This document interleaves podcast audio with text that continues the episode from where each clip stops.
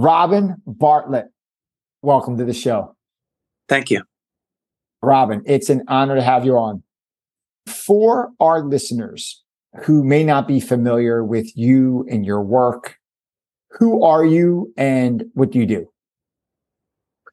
Well, Joe, I am a, a Vietnam veteran, and I recently wrote a book called Vietnam Combat Firefights and Writing History. I come from a military family. My grandfather went to West Point. My father went to West Point. My brother went to West Point. And I actually turned down an appointment to West Point because uh, at the age of uh, 7, 18, I had attended uh, 13 elementary and middle schools and four high schools. And I said, that is enough of the military for me. But a- as I entered college in Southern California, it was the buildup of the Vietnam War.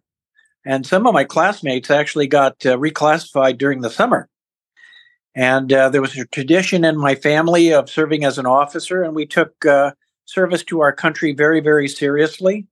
So I went into the ROTC program, came out as a distinguished military graduate, and at the ripe age of 21, with a college degree, knowing everything there was to know, I decided to volunteer for the most challenging thing that I could think of, and that was airborne, ranger, and assignment to the 82nd Airborne Division as a paratrooper. And I got everything that I asked for and more. Wow. I want to get into one, your book, Vietnam Combat Firefights and Writing History.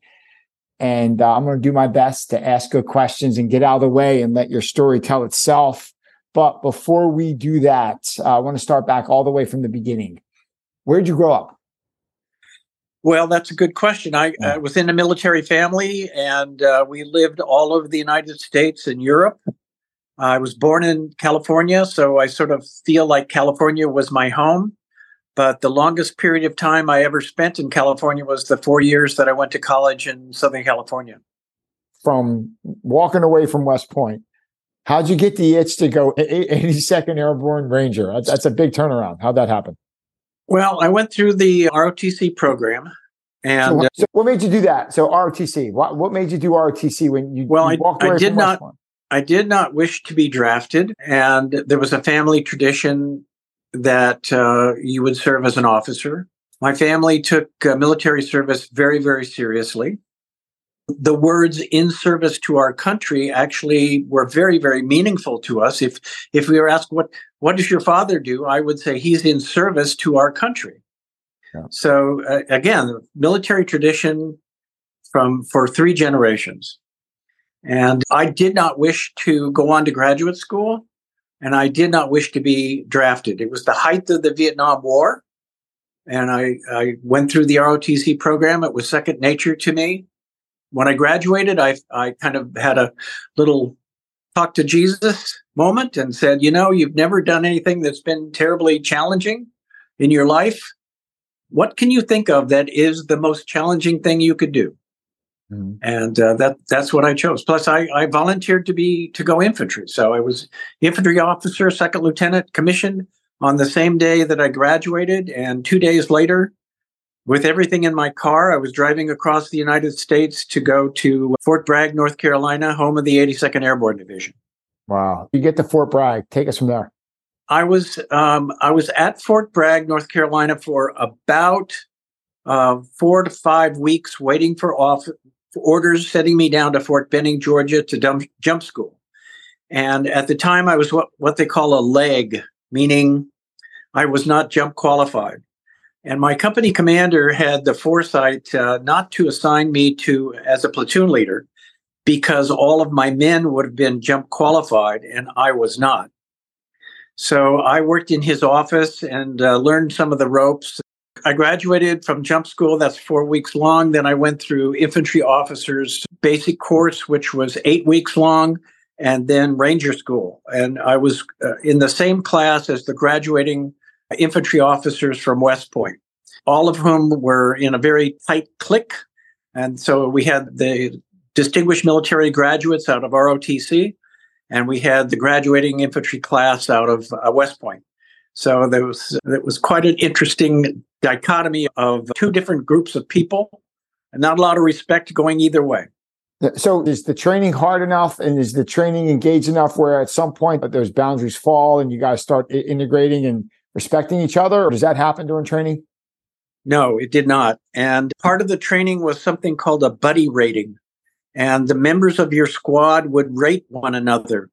And after the first uh, quarter of Ranger School, I was in danger of failing the course because I was poorly rated by the by the West Pointers. The good thing that happened to me is that I came down with bronchial pneumonia and I got recycled to the next course, next class of Ranger School. And that class was the artillery officers out of West Point.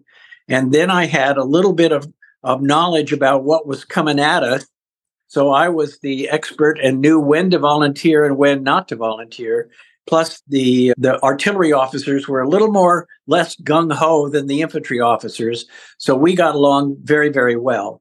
And there was much more camaraderie with that group than with the West Point infantry officers. And I would say, generally speaking, that continued on throughout the entire time that I was in the service. West Pointers stick among themselves, stick to themselves. Mm. They're called ring knockers. Ring knock. ring knockers. That's right. They all wear their West Point rings. Do you remember the point when they told you Ranger school was over and you got the Ranger tab? I remember it like it was yesterday. It was a, an emotional moment for me. It was the height of, it was the most challenging thing I think that I have ever done in my life. It was the most physically and mentally demanding course that the Army has to offer still to this day. I, I think that SEAL training is perhaps more demanding physically, but the Ranger School took you to the point of physical and mental exhaustion. And then when you reach that point, that's when they put you in charge and said, take over and lead the unit. And um, uh, it, it was a proud, proud moment when our Ranger Sergeant, who was in charge of our unit, pinned that Ranger tab on my shoulder. And I still have that tab to this day. that's awesome. So let's get to your book. All right. So, chapter one, great first title. It starts off my first worst day in Vietnam. You graduate Ranger School. How soon from Ranger School do you head off to Nam? What's the, what's the time? So I came back to the 82nd Airborne Division, made 32 jumps. An officer had to jump at least once a month. And I went through a pretty rigorous uh, program with the 82nd.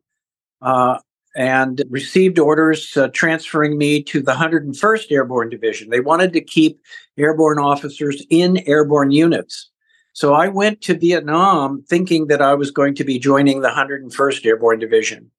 When I arrived in Vietnam, it was right after the Tet Offensive of 1968, which was the turning point of the war, both for within the United States and also in Vietnam. The U.S. suffered substantial casualties, but nowhere near the number of casualties that we inflicted on the Viet Cong and North Vietnamese army. It was certainly 10 to 1. But it, it did change the attitude and the opinion of the American public. And because of the casualties of, of officers, especially, I was uh, told at the replacement depot that all, all, all orders were canceled and just to stand by. So three days later, I was assigned to the First Cav Division, First Cavalry Division, mm-hmm. and they were.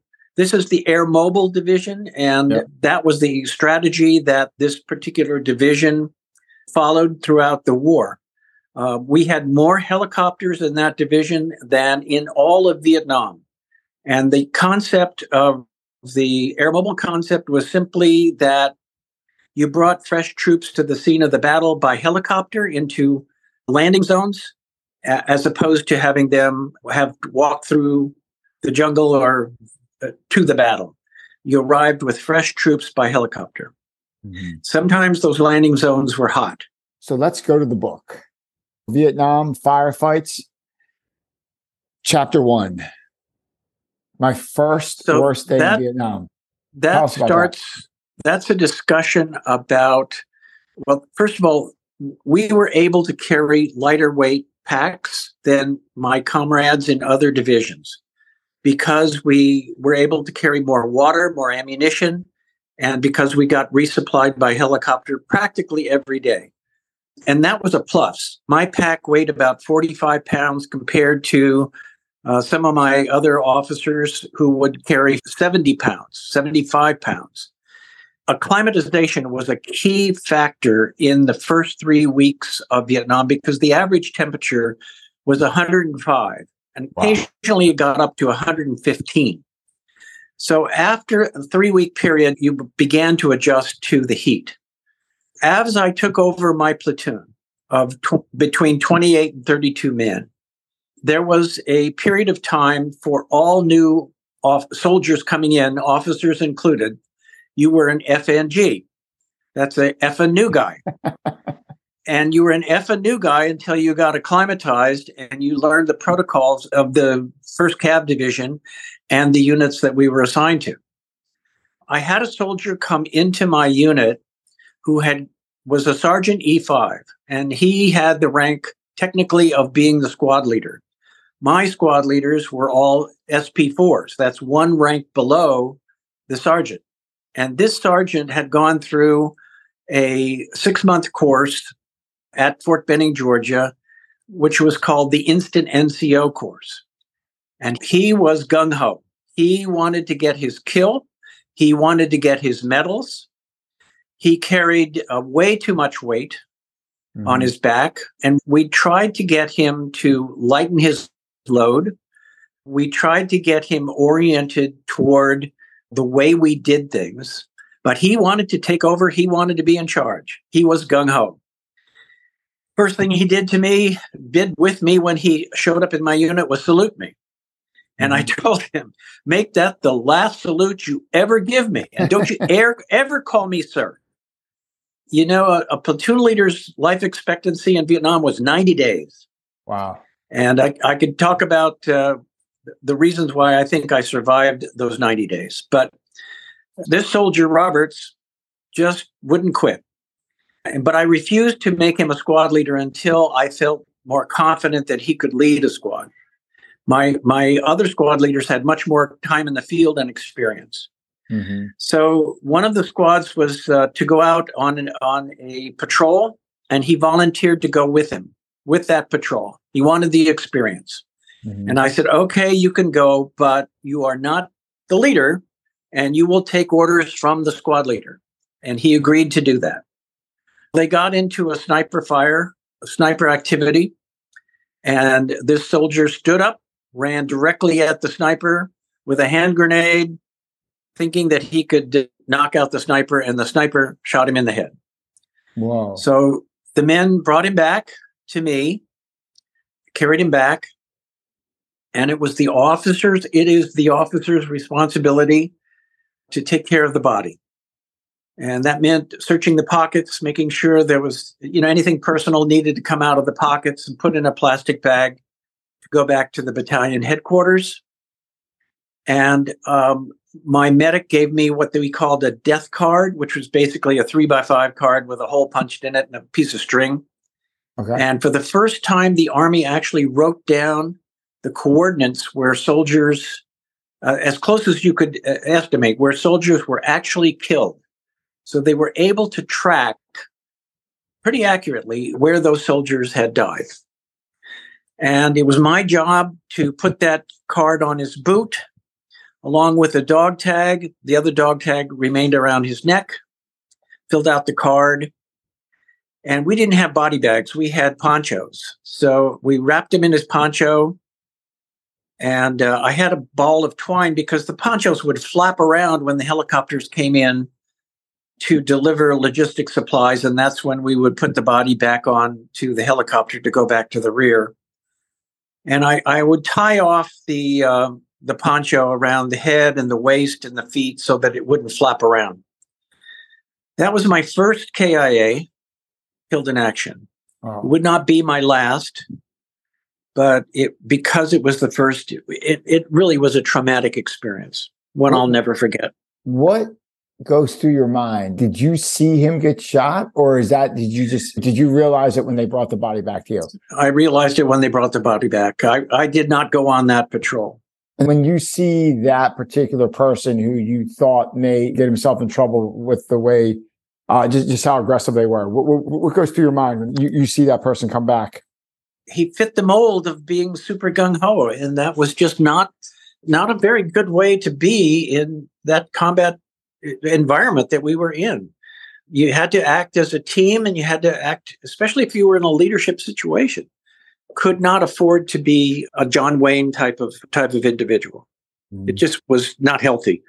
He wouldn't survive, and he did not. Take me even a step back further. When you first got off the plane and you landed in Vietnam, what were your initial impressions? Was it what you thought? How was it uh, uh like, and how was it different than what you trained for and what you thought about getting in there? I was scared shitless. I was scared. I was on a, a flight of mostly second lieutenants, all of whom who had just about one year in service. And none of us knew where we were going. I mean, because uh, all of the casualties as a result of the Tet Offensive of 68, we all got reassigned. Some went on to the 101st. I did not. Um, and then we all went to different units and had different experiences. And so all of the people that I knew from the 82nd, uh, I lost all those relationships. Mm-hmm. Ended up with uh, three other officers who came to my battalion, uh, went through acclimatization and some refresher training, and then ultimately were assigned uh, to my battalion, the 1st Battalion of 5th Cavalry Regiment. And uh, on the day we met our battalion commander, we were all promoted to first lieutenant. So after one year, I was promoted to first lieutenant. Mm-hmm. By comparison, it took my brother four years, took my father eight years to make first lieutenant. Wow. But that was because of the casualties and the need for, for officers. Uh-huh. So th- there were four officers who went into the battalion commander's bunker on that day and uh, we went in in alphabetical order. So I went in first, and the battalion commander was literally dead on his feet. I don't think he'd slept in two days. Wow. And he gave us the two minute uh, pep, prep talk. I, I, don't remember anything that he said. He said to the S1, who was the personnel officer, Where do we need these officers? And he, he said, the S1 said, Well, we need one in A, two in B, and one in C. So that's how I got assigned to A Company. And of those four officers, I was the only one to complete my tour. The other three officers were either killed or wounded. So luck of alphabet- alphabetical order, I guess. Wow. I guess at some point luck plays a role, right? I mean, it does. Uh, you, you, all the training, all the amazing training, Ranger, Airborne, you know, you're probably as well trained as anyone there, but luck plays a factor, doesn't it? Well, it does. And I, I also, I think I did three things that helped me to survive my tour. What are they? Well, number one was I tried very, very hard not to do stupid stuff. Okay. and believe it or not, it's Good easy idea. to do stupid stuff. Don't do the uh, stupid had, stuff. Give me, had, stupid, uh, give me some stupid. Give me an idea. Well, I had a, a fellow officer who had been in the 82nd Airborne Division, and he was calling in a helicopter, landing a helicopter in a landing zone, and you give hand signals to the pilot because he can't really see uh, the dimensions of the landing zone. So you're giving hand signals, and he stood on a on a mound. Mm. He hmm. stood on a mound as the helicopter landed. Not a smart thing to do because the helicopter blades just took off his head. No.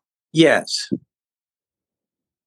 So number two, when I joined my platoon, my com- my company, and met my pl- platoon sergeants and squad leaders, I sat down with them and I said, You guys have been in the field longer than I have. I'm still going to be the leader, but I want you to tell me if you think I'm doing something wrong.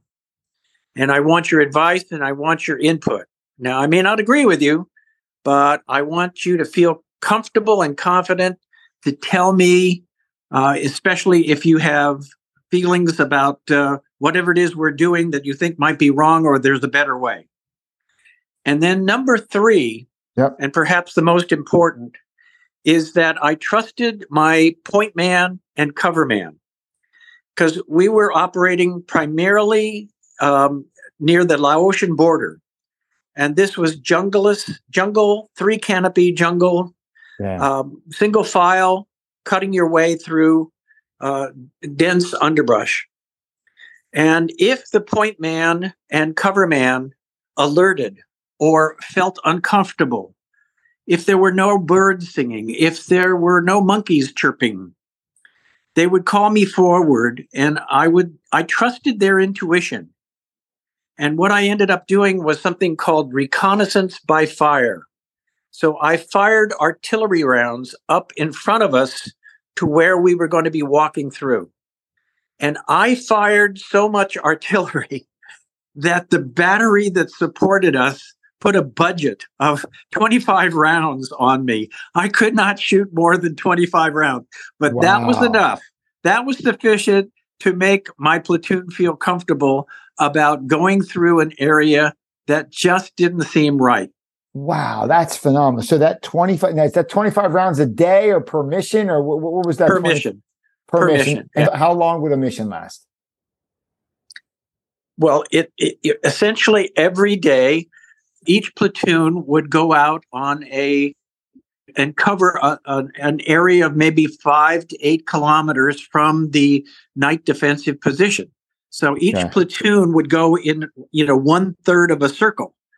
Uh, and it would depend a great deal upon what the terrain was like. You might be going up and down a mountain. You might you might be walking through a, a stream bed. It might take you two or three hours. It might take you five or six. Wow. So just to recap there, the three things you said that kept you safe, the, the reason why you survived and we're speaking right now. One, don't do stupid stuff. I mean, that right. is that's phenomenal. You can bring that, you can give that. That's great parenting advice. That's great advice for business. Don't do stupid stuff. Oh my gosh, that's phenomenal. And the number two, you basically went on like a listening tour, like advice. Like you said, Hey, you've been here longer than me. I just got here. Um, I listened. I listened to my subordinates. You listened to maybe maybe somebody was there for a year already, right? They were there for ten months. Well, certainly, certainly longer than I was. Yes, that's the pl- my advice. platoon sergeant is supposed to be was supposed to be the most experienced man in the unit. Typically, a platoon sergeant has between t- about ten years of service. Okay. My platoon sergeant was an instant NCO. He went through a six month course, came out as a sergeant E6, and he had about as much training as I did. Oh wow! So, and he he had his 18th birthday in Vietnam. I was 22. Oh my gosh! So it's an. I was the second second oldest man in my unit. The old man was 24. My goodness, and you forget that, like watching a war movie or hearing reading a war book you forget like they're 18 19 20 year old kids doing this that is amazing 90% 90% of my platoon were draftees 10% were were volunteers so they were they were mostly draftees. Okay, and I want to get back to the draft, 90% draftees in a second, but the, th- just the third point you make, trust your point and cover people. I love That's your right. thought, like you're walking through the jungle and you hear no birds chirping. I'm like, my goodness, I never thought of that, but now that makes so much sense. Like there's something going on that's someone somewhere that makes the bird stop chirping. You know, it, it could also be smells it could be smells. We walked into an enemy base camp and we discovered it because my point man stepped in the latrine. Oh my gosh, really? That's how we discovered that we were in an enemy base camp. And how far, when you step in the latrine, how far are you from contact with the enemy? Well, fortunately, in this particular case, they had already left. Okay. We just gotcha. discovered their camp. Gotcha. Oh my gosh, that is wild. And like when you step there, can you know and you stop and look around? Can you see? Oh, this is a camp, or you still couldn't tell once you stepped? Like, is it? That? Well, listen. When when you come when you encounter a latrine, yeah. you know it. You know, uh, you know that. Yeah, that, there's something that. going on here because people don't dig latrines in no the middle of the jungle. That is wow. And then you mentioned ninety percent drafted, ten percent 10% volunteers. Volunteers. Of that 90%, this is me just reading books and talking to veterans. Is there a higher percentage of that 90% that don't want to be there, not really on board? They just want to get home where you're not volunteering for that. Maybe they're forced to be there. You see, maybe that they're not maybe your ideal partner in a firefight situation. And is that true or not true? That that's a fallacy. In, in my case, uh, I think you know any anyone who was drafted at that period of time, just as I did, knew where they were headed for, and what you wanted to do was get as much training and okay. much expertise as possible to survive your tour. Gotcha. An officer only had to spend six to seven months in the field. Then you took over a staff job.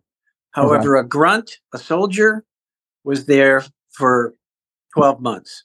After 11, many of them started to get kind of squirrely. Yeah. So we would let them go back to the rear and for the last month and they'd find something for them to do. Wow. You mentioned about artillery. You sent you, you were on the 25 round limit. How many times did you shoot artillery and you're like, thank God I did because there was bad news ahead for us? Could, could you tell when that would happen? Occasionally, occasionally we would find blood trails as we went through the area. The main reason I did that was to reassure my men, especially the point man, and, and sometimes sometimes it would just be an uneasy feeling. Mm-hmm. You had to trust that intuitive feelings that these men would have because they're walk they're walking at the front of the line, single file. They are in the worst position possible.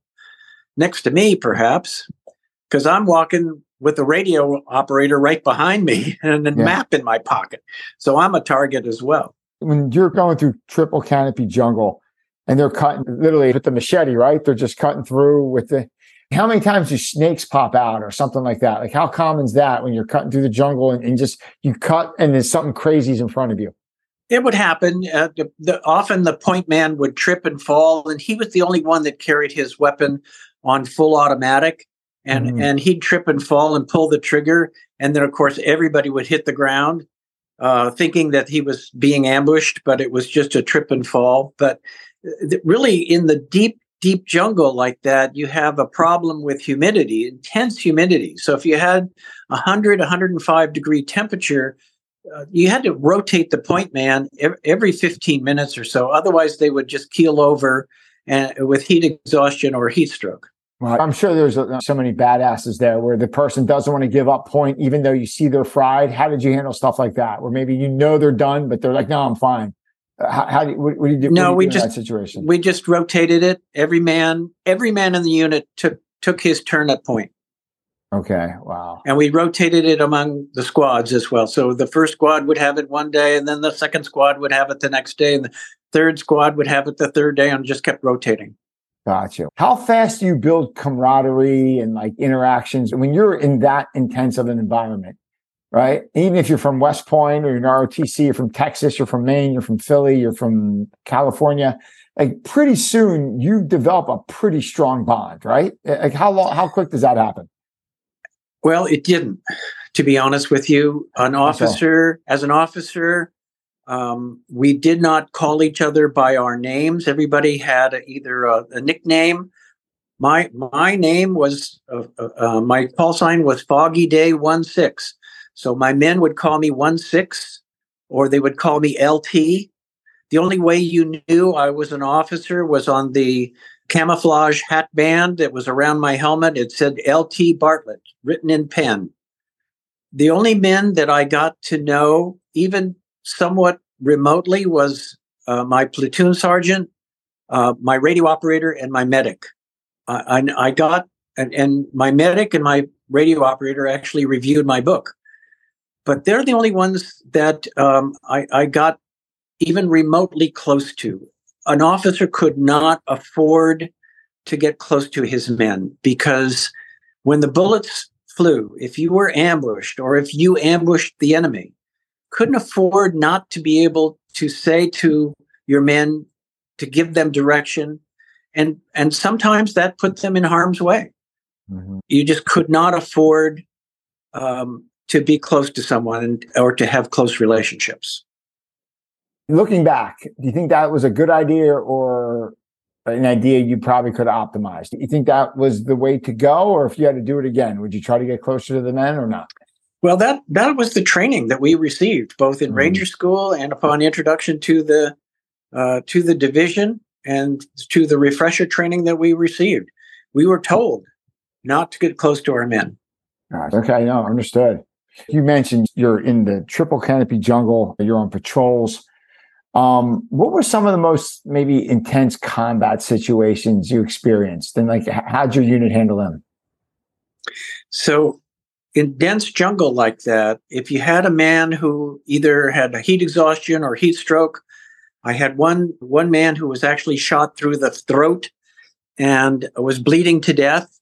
And you're in three canopy jungle, and you could know approximately where you were on the map uh, and I called for medevac, but we had to cut down about 10 or 15 trees with a machete to open up a hole that was 10 to 12 feet in diameter. So that if, if you popped smoke, the smoke would just simply go up and hang in the trees. Wow. And the, the helicopter would not, not be able to spot you. So we had what was called a star cluster, which is a little bit like a Roman candle. Mm-hmm. And you'd fire this Roman candle through the hole in the canopy, and you just pray that pilot or door gunners uh, or crew chief would see you and come over and drop what, what he called a jungle penetrator, which was basically a hook.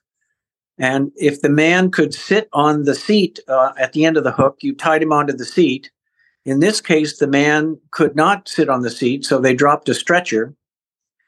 And um, came back over the hole, dropped the hook, and then we just tied the stretcher to the hook and they hauled him up. Wow! So literally, he's being lifted through the ca- through the hole in the canopy up into the helicopter. My goodness, man! How exposed are they? If you're like in a firefight situation and you're literally you're dangling slowly up into a helicopter, that that's a pretty big target, isn't it? Not in three canopy jungle. No, we had, uh, and we had pulled back from the contact. Okay. I had my men positioned uh, to continue the firefight while I worked with one, with the medic and one other man to get this uh, wounded soldier out because he was bleeding to death. And if we didn't get him out, he he would have died. Wow, that is. So it was a question of whether I continued the contact and continued to try to uh, overcome the enemy or to save this man's life. Right.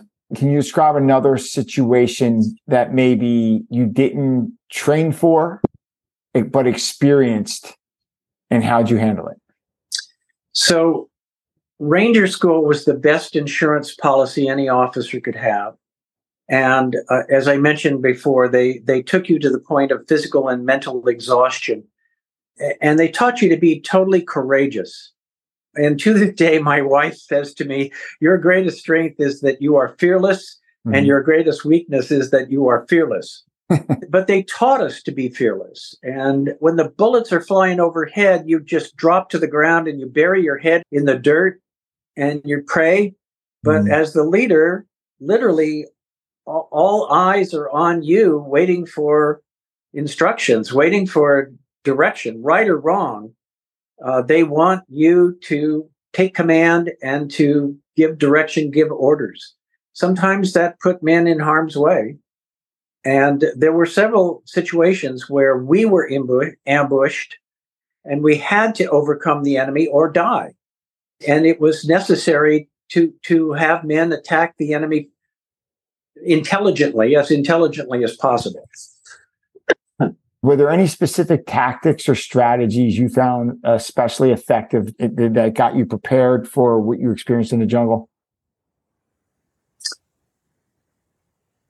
Mostly it was the physical preparation. And there was never really one occasion in Vietnam when I felt like I wasn't physically able to be in command of the situation. That I was, in, in many cases, uh, better physically fit than my men were. Mm-hmm. And sometimes I had to be very cautious about that because the intense heat. Uh, uh, but training wise, yeah, I don't know. I think there were a lot of little little techniques, little steps that that little ideas that I employed. I carried a, a, some rope. It came in very very handy on a number of occasions to help us out of situations. Plastic bags. I carried plastic bags that came in handy, but I can't think of anything uh, very specific that I wasn't prepared for. Uh, in, in fact, I felt like for the most part I was very very well prepared to lead that unit. What's the worst situation you can remember finding yourself in? Is there a situation where you had your like uh, your oh crap moment, like oh wow, this might be it. I might not survive this. Well, um, as I mentioned before, every platoon sent out an ambush every night. So I would take out one night, and my platoon sergeant would take out another night. Now we knew that the enemy soldiers were monitoring us; they were always observing us. So, in choosing an ambush location, we always made a fuss over two or three different places so that they really wouldn't know which one we ended up choosing. Mm-hmm. And on this one particular uh, evening, it was my turn to lead the unit, and we had to cross a rice paddy. The protocol to be followed was you send two men across to the other side of the rice paddy. They check out the far side, and then they give you a quick two little blips on their flashlight with a red filter on it. And then you send your man across.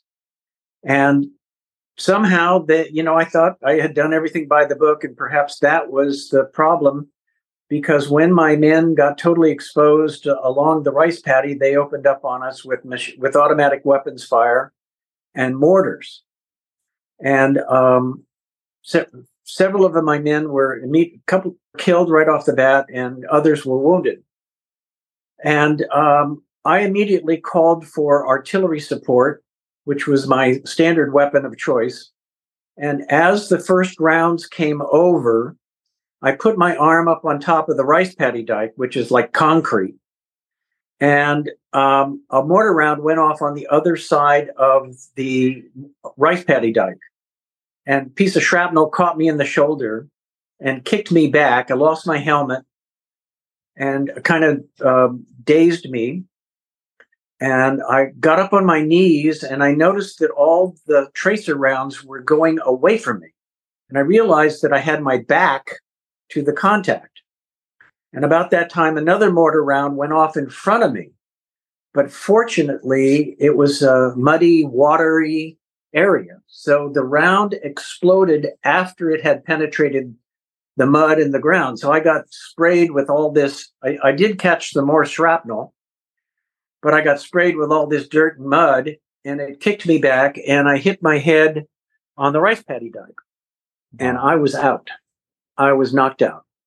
So my squad leader uh, was able to pull me back and pulled all the wounded back and set up a defensive position. But I had blood all over my shoulder and my groin from the shrapnel wounds, and they thought I was dead.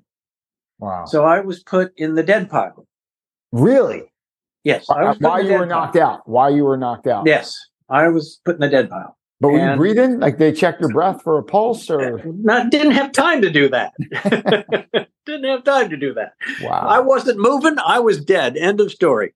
So uh, after a while, I woke up and I sat up. But by this time, I'd lost a lot of blood and I fainted. And it's 10 o'clock at night. So nobody saw me. The wow. second time I woke up, I moaned and somebody said, Hey, he's not dead.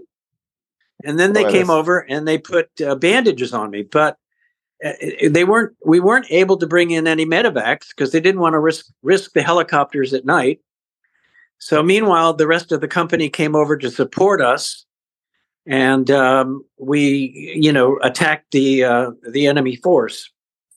But I lay there on the ground from about ten o'clock at night until six the next morning when the medevac could be brought in, and I, my my wounds were not severe, but I had lost a lot of blood, and that was because they kept coming over to me and slapping me in the face to keep me awake and to keep me from going into shock. Wow! Does but I, I, had does that uh, work? Smacking people? yeah, it works. Wow. it works, especially if you get slapped hard enough. Wow. Um, but I had um, a long talk with myself, and I decided at that point in time that if I should die right at that point in time, I really had not accomplished uh, what I had, I, I, or let me say that I had more to accomplish with my life, mm-hmm. and that if I died at that point, it it would not have it would not be meaningful, and and that was the really the beginning of my own change of heart about the war and about what I was doing, and it was a traumatic moment for me and a cathartic moment for me as well. Wow. So after that moment, you survived. Did they pull your dog tags off like they do when you th- they thought you were dead? No, because I because I again I woke up. They were able to stop the bleeding, and I just lay there until until six the next morning when the medevacs came in to take the dead and the wounded out. So when you get medevac, how long were you in country before this particular um, event? About about five months. Five months. So you get medevac. Yep. Where do they medevac you to? To a hospital ship on the Gulf of Tonkin. really? So you get what, what, was what were your injuries like? What were you dealing with after they checked you out? What, what, Shrapnel in my left shoulder and in my groin. I had a concussion too, I take it, like a concussion. Yeah, just a bad headache. A bad, okay. really, very, very bad headache. I'm sure they would call that a concussion today, but okay. so, how long were you on the ship for? Three days. Then what happens after that? Light duty for ten. Okay. I wrote everybody up for awards and then back out to the field. And then, how much longer were you in the field after that? A total of seven months. Seven, seven. months in the field. So you did five months, and then you came back in another two.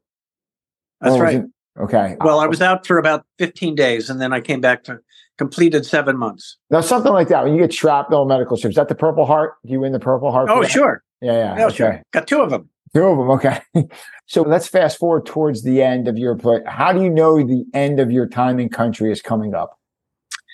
We're the night defensive position, and my company commander says, Come to my CP command post. I walk over. He says, Your replacement is inbound in a helicopter. You have 10 minutes to say goodbye to your men. Whoa, and you're going back to the rear as a staff person. Did you know that was coming, or is that just total no, surprise? No, just that was the, the, I had 10 minutes to say goodbye to everybody. And the, they brought in a light observation helicopter. It's a, it's called a Loach. And it, it's a, a, pilot and co-pilot and a, a seat in the back that would carry one or two men. I got in on one side and my replacement got in, got off on the other side.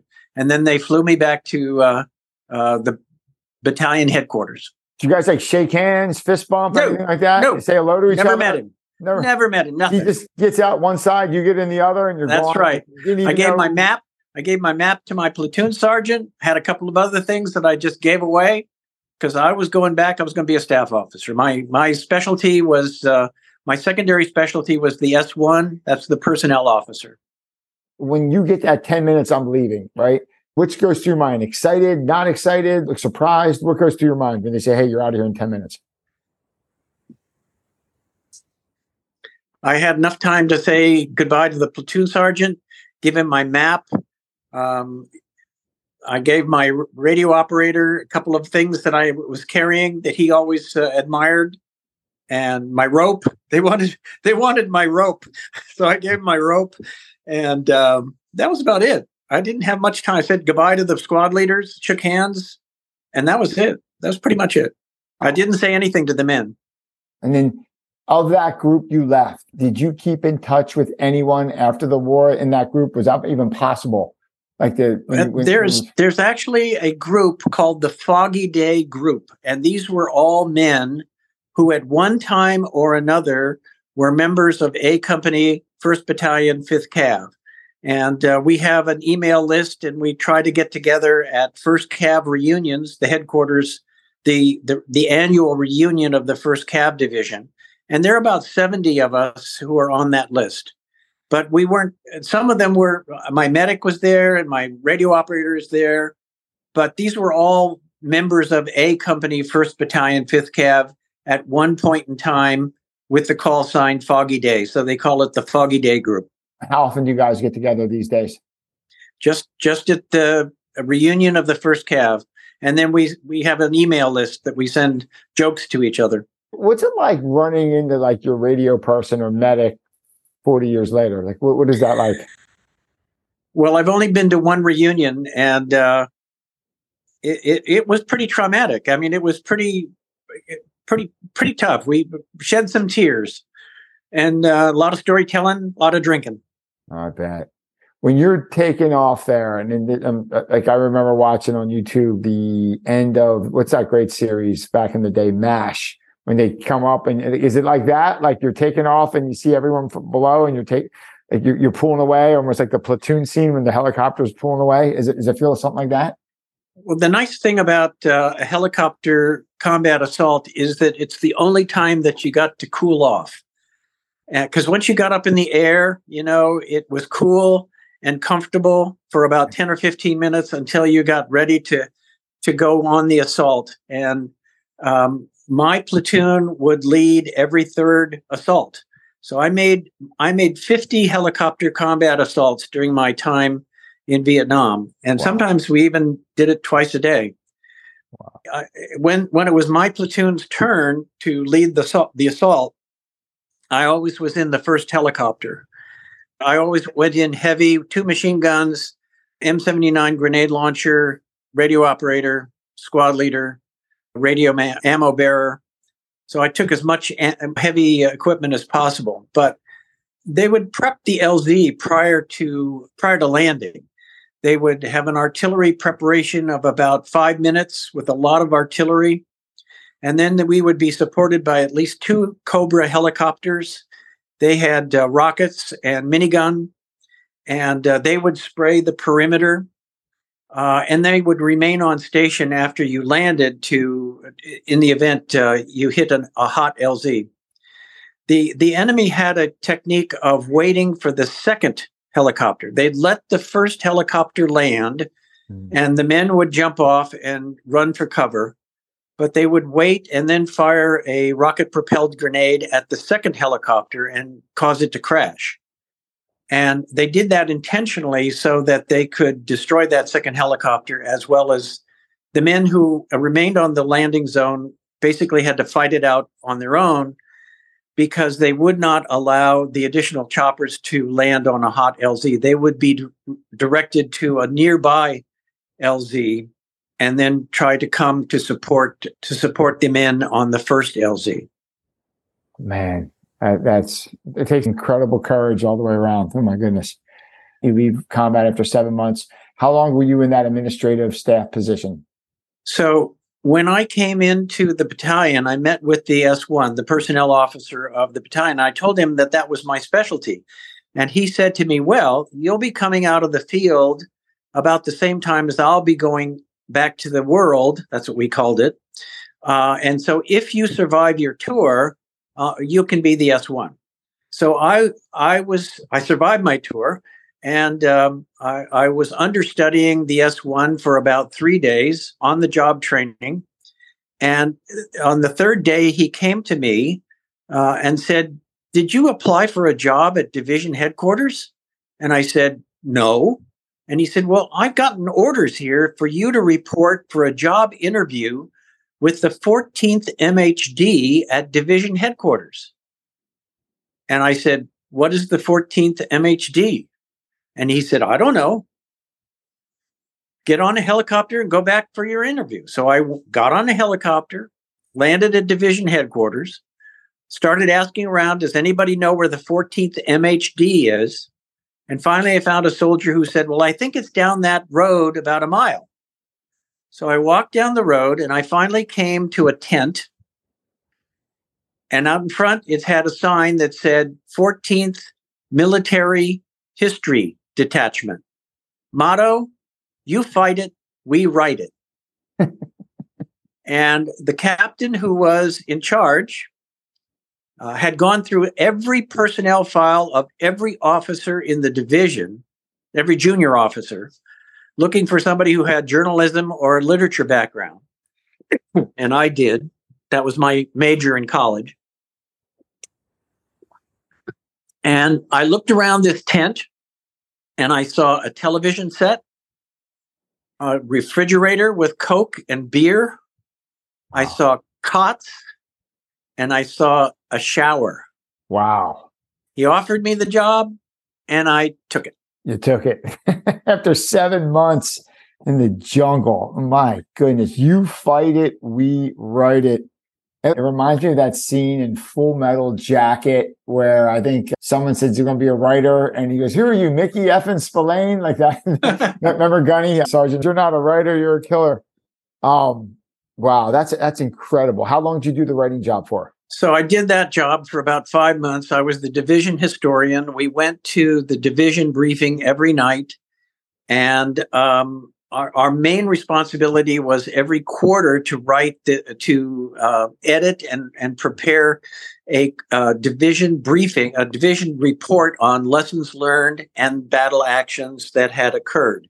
So um, each each battalion was responsible for submitting a report in a specific format, but we needed 18 copies to be distributed army wide we didn't have Xerox machines. We and and you basically you typed it and you could produce six copies with carbon paper. So we had to retype this document three times in order to generate the 18 copies.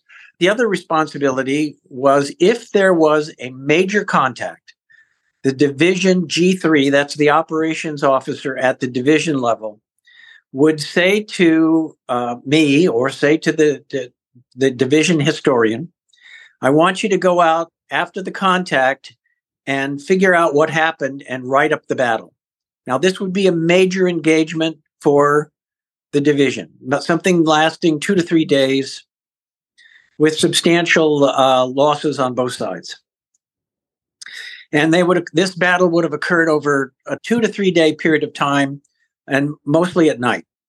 So at night, it was extremely difficult to try to figure out what what was going on, what happened. So we'd fly out. I would fly out with a sergeant, photographer, and artist, and we would interview the people who were still alive.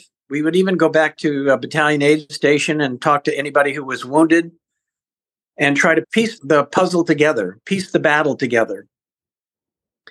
And um, I, I, did that on two, three occasions. Uh, wrote up the battle program uh, what had happened. And in one particular case, um, a company, American company, was decimated. A man, it was a company of about 120 men, and they had 80 killed and wounded. So it essentially wiped out that company from being an effective fighting force. Mm-hmm. And when the enemy, uh, and this was an engagement with a regular North Vietnamese army group, not Viet Cong. And when the North Vietnamese soldiers left after the end of the battle, they took all their wounded and dead with them. So there was no body count. Mm-hmm. And body count was the metric by which American soldiers and officers were measured. So in in writing the report, I indicated that there was no body count, that we had plenty of blood trails, but the enemy had taken their wounded and dead with them. And the battalion commander and his S3 refused to talk to me because I was just a lowly first lieutenant and they were majors and lieutenant colonels and said if the G3 wants to talk to us, he can call me directly. So the only person I was able to talk with was the company commander, captain. I tried to tell him that I would report as accurately as possible exactly what went on. All of his platoon sergeants and platoon leaders had been killed or wounded, so, you know, they had really low level people taking over in the battle. So I wrote up the report and uh, submitted it to the division uh, operations officer, and he threw it back at me and said, you know, any company commander that allows his his force to be fixed by the enemy and to lose so many people, that's where the blame needs to reside. Rewrite the report to make the company commander responsible for this loss and put in that we killed 462 enemy soldiers. And I said, well, where did that number come from? He says, that mm. was the number 462 enemy killed. So I, I did what I was told and wrote up the report and submitted it. But as I mentioned, body count was the metric by which men were, uh, officers were measured. How do you think that affected what we did there the outcome, how the how the perception, how it was going, just using a metric like body count? How did that affect everything? Well, it, it, it affected everything dramatically because in all cases, in all engagements, there had to be body count, enemy body count. If we lost or had, if we had an American soldier wounded or killed, we had to have a corresponding 10 time figure of enemy killed and wounded. This particular report that you just discussed, they really made it up. They're like, yeah, 462 or whatever number you gave me. This is such a, a lesson, lesson like when big organizations go by metrics that don't really measure what's going on, you'll get those metrics, but it doesn't mean you're going to get the results you want, right? You could just say, Hey, how many, did, how many left-handed people did you pass today? 17. And you just, you start making numbers up and it's, and then, then you start lying to yourself and like, how the heck are you supposed to move things forward when you're just making numbers up and focus, not only focusing on the wrong metrics, but then making those metrics up when you're, they're not there. That's, that's, that's pretty rough. So, how do you know your time in country is coming to an end? What happens there? You when you arrive in Vietnam, you're given a short timer calendar. And it's a drawing of a nude woman numbered into 365 squares. And every every man in Vietnam had a short timer calendar. Mm-hmm. And you can guess where number one was. Mm-hmm. so you count down, you count down, and uh, as you start getting closer, then you, uh, as a, I was a regular Army officer, so I knew I was going to move on to another location after Vietnam. And an officer fills out a form called the dream sheet. You put down where you would like to be assigned, and I put down I'd like to be assigned to the West Coast, mm-hmm. which meant Fort Lewis, Washington, or uh, Fort Ord, California and I didn't get orders and I didn't get orders. So I talked my boss into sending me to Saigon for three days to buy art supplies and to find out what my orders were. So we, my sergeant and I had a great time.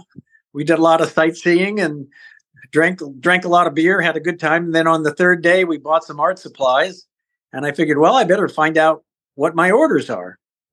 So I, I kept asking questions and I got to MACV headquarters, that's Military Advisory Command Vietnam.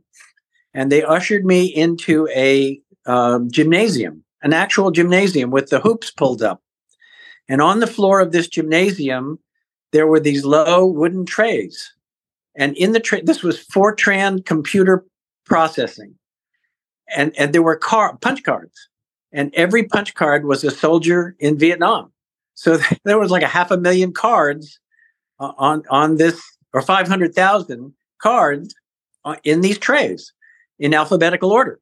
So we went down the line to A to B to BAR to Bartlett to Bartlett Paul, Bartlett John, and they pulled my card and said, "Oh, you're going to Seattle, Washington." And I said, "Seattle, Washington? Yeah, you're going to Seattle, Washington, Fort Wainwright." And I said, "Well, wait a minute. I, I went to high school in Seattle. There's no Fort Wainwright in Seattle, Washington. And we had to get a directory and look it up. Fort Wainwright is in Fairbanks, Alaska. Wow. That's, trust me, that was exactly my reaction.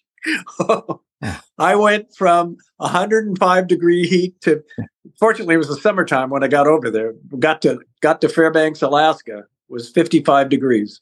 Let's rewind a little bit. Do you remember the moment you got in a plane or helicopter and left Vietnam?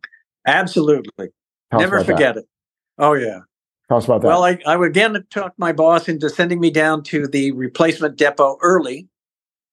And uh, I, I told my parents that I couldn't tell them exactly when I would arrive back at Travis Air Force Base, sometime between May. I, I went to Vietnam on May the 9th, 1968 and I said I would be back sometime between May 5 and May 11. I couldn't tell them when because uh, they, they also had a, a quota uh, and the, the, number of Americans had exceeded the quota that uh, Nixon had established. Maybe it was Johnson at the time. So they had to get them out quickly. And so on May the 9th, I was able to get on a plane and fly back to Travis Air Force Base arrived at about 11 o'clock at night and looked out the window of the plane and I saw this fence next to the hangar. And on the other side of the fence, there were two people standing there. And I said, Those are my parents. Wow. And they were.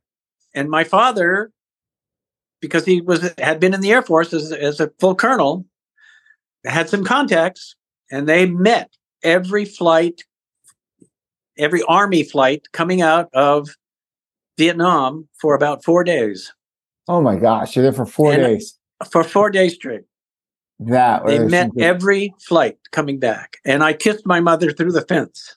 Oh my gosh. I got to within about two feet of her before, because we were all dressed the same. I got to about two feet of her before she finally recognized me. And um I kissed her through the fence. And I, you know, processed through the, uh, uh, everybody else was getting on buses and going to Ar- Oakland Army Terminal. I told the officer in charge, listen, I've got my orders. I know where I'm going. My parents are here. And they said, okay, you're dismissed.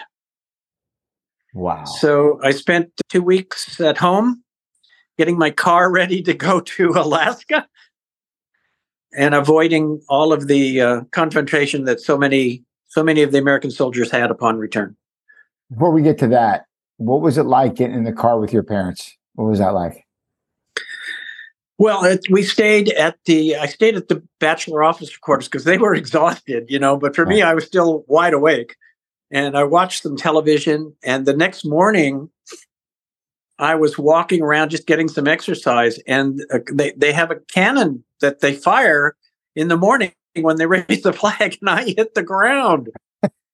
and then we drove down to our home, which was in Monterey, and my father was driving at about sixty five miles an hour. But the fastest I had ever gone up to that time was about 45, and I was scared shitless.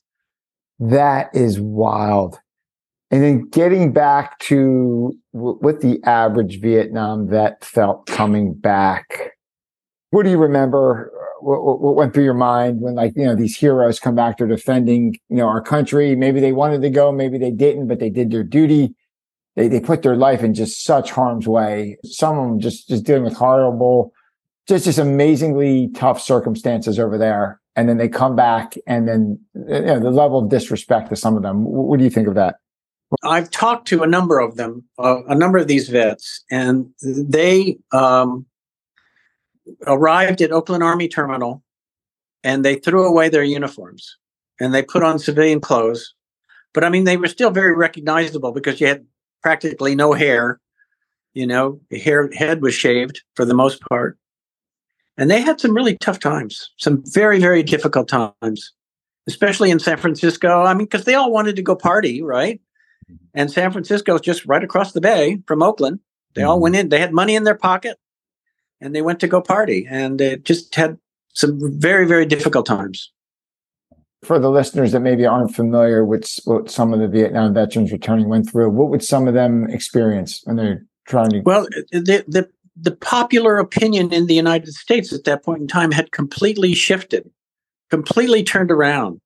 And after that Tet Offensive of 1968 that I mentioned before, the popular opinion was that we this was a mistake, and no nobody wanted to die for a tie, if you know what I mean.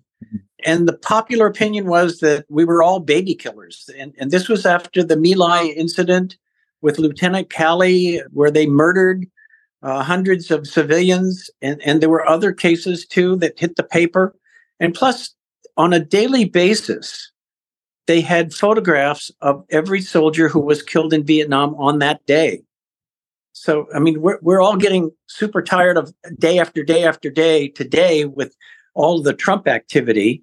Mhm, And you, you, we have Trump fatigue, if you will, mhm. just because of all the news. The same was true about Vietnam, especially on the news programs. Every day, they, they somehow were able to capture the names of the soldiers and get photographs. And at the end of the news broadcast, they would roll this B roll of all the soldiers who were killed that day. And you got that day after day after day. So the American public just said, enough is enough. Yeah.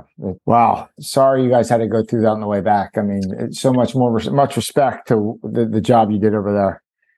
So, how do you know when your Army service is completely done? You go to Alaska. So, I, I was in Alaska for two years and I was promoted to captain. now I'm 24 years old and I'm a captain in charge of a headquarters and headquarters company. Mm-hmm. 24, mm-hmm.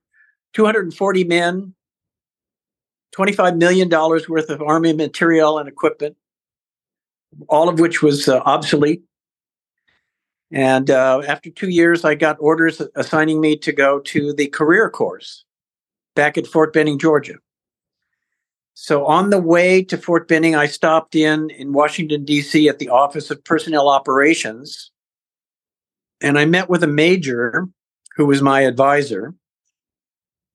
And he was an armor officer without any combat experience.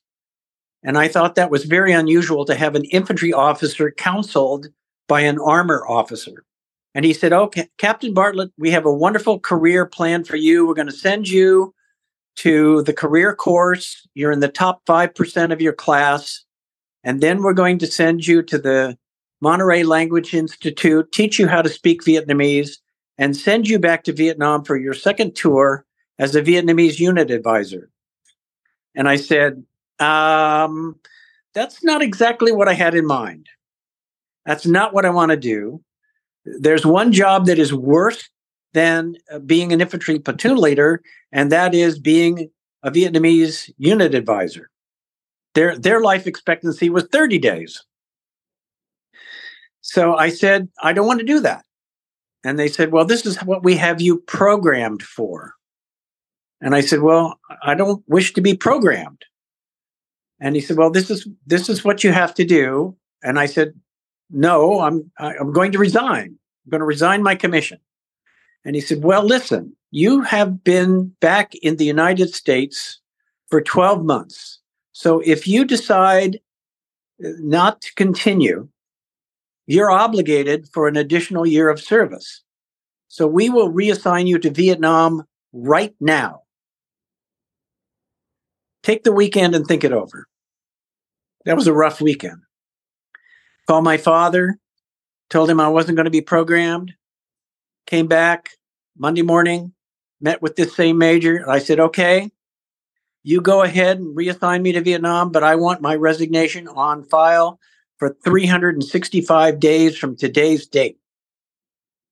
So this major goes and huddles with two other majors. And he comes back. And he says to me, Well, let's not be hasty. Here, the Army has spent all this money to move you and your family from Alaska to Georgia. Well, I was not married, and everything I owned fit in my car. But for the first time in my life, I kept my mouth shut. And they said, We'll send you on down to Fort Benning, Georgia, and you can be an instructor or something. They'll find a job for you. And if you change your mind, we'll reprogram you. And I, I said, okay. So I finished up another two years at Fort Benning, Georgia, had a really wonderful assignment there with the leadership department of the infantry school, which is a little bit like the management department of a college. And we developed a course of instruction that was implemented Army wide called Leadership for Professionals. And I was the operations officer of that group. And it was a very, very satisfying final part of my experience in the Army. And it actually led to my civilian career, which was in publishing. Congrats on holding your ground there. That is, that's phenomenal. that, thank you for sharing that. Wrapping up here, how long did it take you to write the book? 10 years. Wow. Because I had a family to raise. And yep. the only time I really had was I had a job that took me on, on coast to coast airplane flights. Mm-hmm. So I'd get out my laptop and I would uh, write on a chapter. And it was amazing. My favorite author is a guy by the name of Stephen King. Oh yeah, and sure. he and yeah. he wrote a book which was not a horror story, but it was called On Writing. It's oh, I'm reading it right book. now. I, I, that's actually the book I am reading. Uh, it's in my other bag. I'm re- I'm in the middle of that right now. It's a wonderful book. Yeah, and in that book, he talks about falling into the computer or his maybe it was typewriter. And what that means is that he became so engrossed in the story he was telling that he blocked out everything that was going on around him. And mm-hmm. that actually happened to me as I wrote. And I, I got so engrossed in telling these vignettes, these unusual experiences that happened to me in Vietnam, that that I could I my it was amazing how much detail my brain retained. And I, I could see the colors. I could visualize what exactly what happened to me. I would come away from these events as if they had happened to me. And I'd be mm-hmm. sweating. I, I even smelled a couple times I even smelled the smells, believe it or not. Wow. That's, but that's how I wrote the book. That is awesome. Robin, I, like first off, the book is R- Vietnam Combat Firefights and Writing History. Robert, wrapping up here, um, thank you so much for sharing all these stories. Uh, here's a question I ask all the guests. If you could have everyone listening take just one lesson away from everything we discussed, what would that lesson be? So today it is very common to say to veterans, thank you for your service. And there is absolutely nothing wrong with that, with that statement. But Vietnam veterans are starting to walk in the boots of World War II vets and Korean vets. And, and there aren't too many World War II vets left. Uh, you'll recognize us because we like to wear our baseball caps with our insignias on it. And my suggestion to anyone who meets a veteran is to say the magic words, which are welcome home, and watch the reaction to those words. It will bring lumps to our throats and tears to our eyes. It's a game changer and so much more powerful than thank you for your service because it demonstrates that you have an awareness of what it was like for our war. Welcome home. I think that is about as good as a spot as any to wrap this up. The guest is Robin Bartlett. The book is Vietnam Combat, Firefights, and Writing History. Robin, first off, welcome home. Thank you for joining us. Honor to have you tell your stories and share your insights in the book. If people are looking for you and your book online, Robin, where can we find you?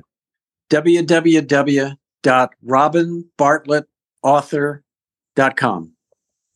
What I'm going to do is I'm going to put that into the show notes. And Robin, thank you. Just amazing people like you are the backbone of our country and uh, just an honor to have you on the show. Wish you continued success, the book continued success, and uh, appreciate you taking some time to share your story. Remarkable. Thank you, Joe. Been a pleasure. You're a great host. Robin, thank you.